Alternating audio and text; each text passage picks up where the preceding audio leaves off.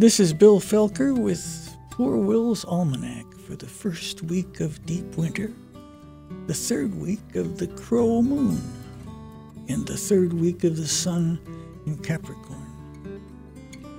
And it's the first week of the new year. Foxes are mating and owls are building nests.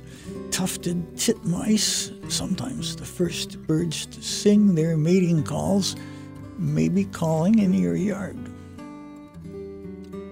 And it's full moon week with the first full moon of 2023. The crow moon will be waxing gibbous throughout this almanac period, turning totally round in the evening of Three Kings Day, January 6th.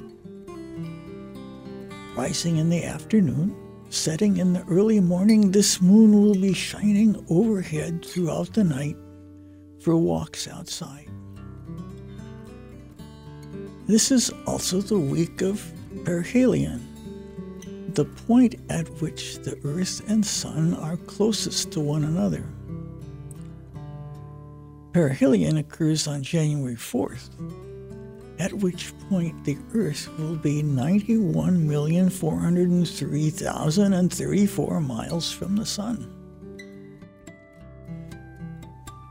Besides all that, January's shooting stars, the quadrantids, appear this week most heavily on January 3rd and 4th at the rate of about 35 an hour.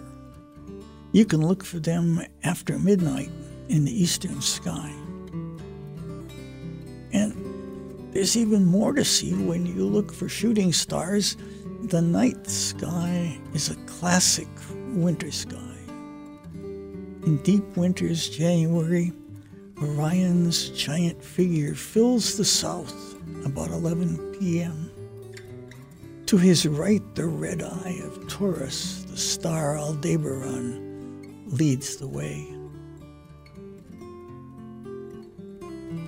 This is Bill Felker with Poor Will's Almanac.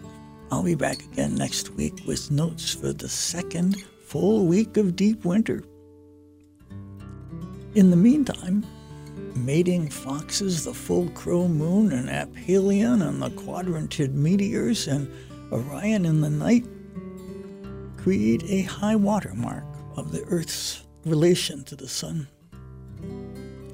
Even if you can't see them, Imagine yourself riding those markers across the cosmos into the new year. Bill Felker contributes to newspapers nationwide, including the Yellow Springs News.